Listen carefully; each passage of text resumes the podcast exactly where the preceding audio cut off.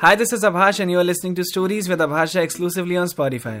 यहाँ मैं सुनाता हूँ लव स्टोरीज कभी कभी थ्रिलर जिन्हें सुनकर आप अलग ही दुनिया में पहुँच जाओगे। और यहाँ हर फ्राइडे न्यू एपिसोड रिलीज़ होते हैं। तो अगर आप मेरी कोई भी कहानियाँ मिस नहीं करना चाहते तो जल्दी से पॉडकास्ट फॉलो कर लो। और बेल आइकन को प्रेस करना मत भूलना जिससे जब भी कोई नया एपिसोड आए तो आपको उसी वक्त उसकी नोटिफिकेशन मिल सके। अब चलते हैं अपनी कहानी की तरफ़। आज के एपिसोड की तरफ़।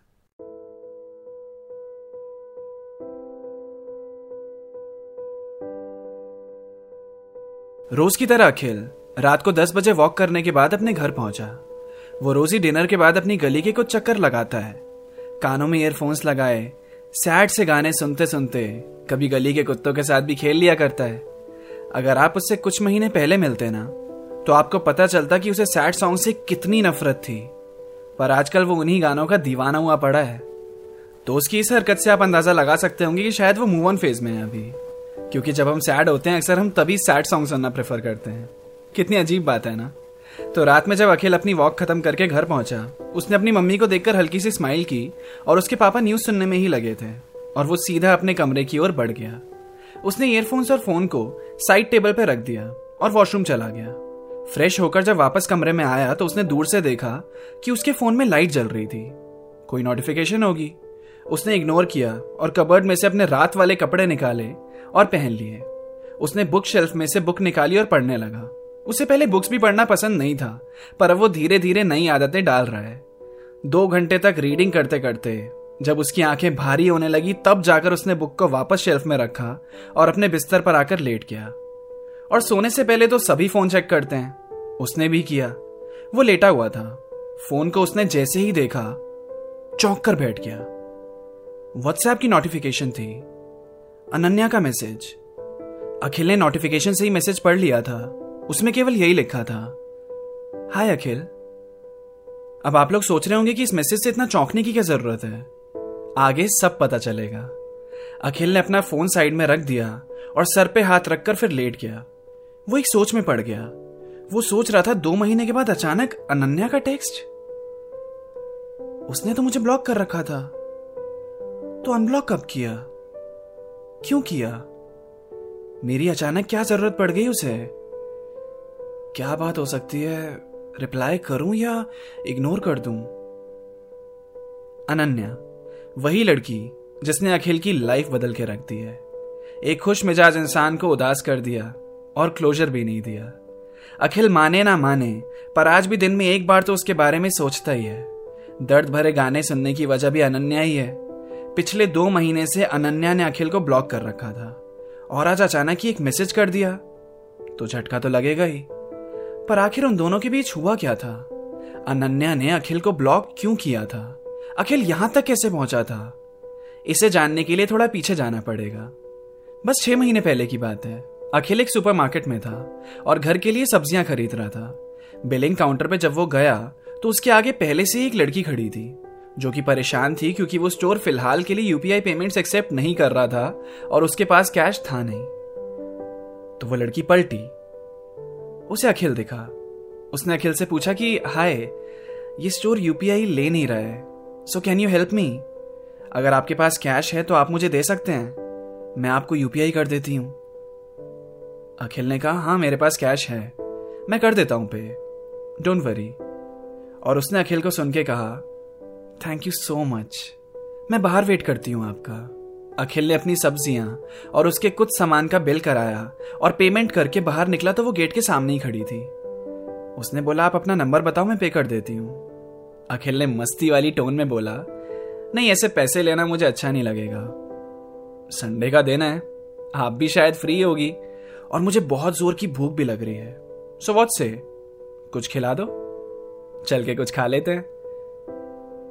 अखिल किसी से भी बात करने में बहुत आगे था। मतलब एक अलग जादू था उसके अंदर कि उसको कोई ना बोल ही नहीं सकता। और ऐसा ही तब भी हुआ। Okay that's a great idea क्या खाना है आपको बताओ? उस लड़की ने अखिल से पूछा। फ़र्स्ट फ्लोर पे पिज्जा शॉप है। बहुत टेस्टी पिज्जा मिलता है। वहीं चलते हैं। अखिल ने मुस्कुराते हुए कहा। वो दोनों जब पिज्जा खाने लगे तो दोनों में बातें हुई। उस लड़की ने बताया कि वो करियर काउंसिलर है और यहीं एक गली छोड़कर ही रहती है। अखिल ने अपनी जॉब के बारे में बताया कि वो सेल्स में कितना बोर हो रहा है, पर अब छोड़ भी नहीं सकता क्योंकि कंफर्ट जोन मिल गया है उसे वहाँ। कुछ मोमेंट्स ऐसे थे जब उनकी सही बातचीत हो रही थी, और कुछ मोमेंट्स ऐसे भी थे जब दोनों शांत बैठ जाते थे और किसी के पास कोई शब्द ही नहीं बचते थे कुछ बोलने के लिए। और तब वो लड़की अखिल की तरफ़ बहुत प्यार से देखती थी। मानो एडमायर कर रही हो उसे। अखिल के बाल उसी के माथे पे आ रहे थे और पंखे की हवा से जरा जरा से उड़ रहे थे। उसके होठों पे पिज्जा खाने के बाद चीज़ चिपक गई थी जो कि उस लड़की ने अपनी उंगली से हटाई। और लोग देख रहे थे तो लग रहा था वो दोनों डेट पर आए हैं। पर वो दोनों पहली बार मिल रहे थे, और वो भी गलती से ही मिले हैं।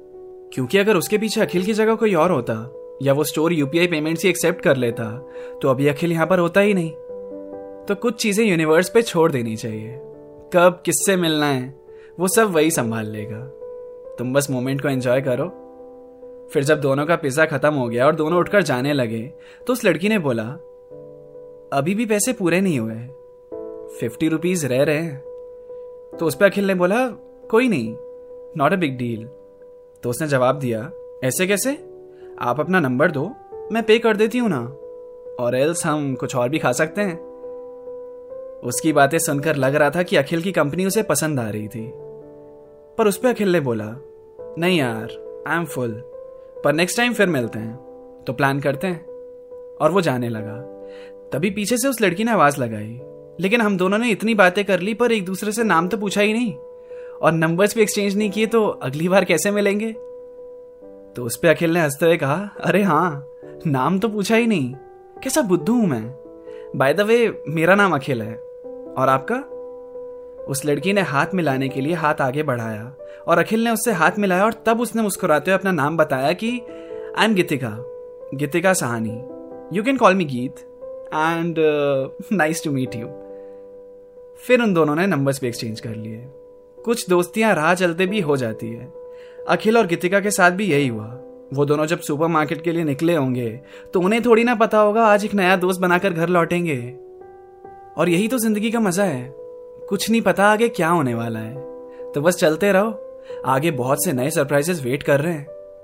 पर एक सेकेंड शुरुआत तो अनन्या से हुई थी ना? अनन्या का अखिल को व्हाट्सएप आया था। अखिल, अनन्या की वजह से परेशान है। अनन्या ने अखिल को ब्लॉक कर रखा था। वही तो जानने के लिए आपने सुनी है कहानी यहाँ तक। जब कहानी अनन्या से शुरू हुई थी तो फिर ये गीतिका का ज़िक्र क्यों हुआ इस कहानी में? आगे सब पता चलेगा। सवाल कई सारे हैं। और आगे चल के सबके जवाब भी मिलेंगे। ये कहानी बहुत इंटरेस्टिंग होने वाली है। देखते हैं आगे क्या होता है। मिलते हैं नेक्स्ट एपिसोड में। Keep listening stories with Abhash Jha अगर आपको मेरी कहानियाँ सुनना पसंद है तो मेरे गाने भी आपको बहुत पसंद आएँगे। मेरे सॉन्ग सुनने के लिए आप स्पॉटिफाई पर सर्च कर सकते हैं। मेरा नाम अभाष झा मेरी आर्टिस्ट प्रोफ़ाइल पर टैप करके सुनो मेरे लेटेस्ट सॉन्ग्स आपको ज़रूर पसंद आएँगे। लिंक डिस्क्रिप्शन में भी मिल जाएगा।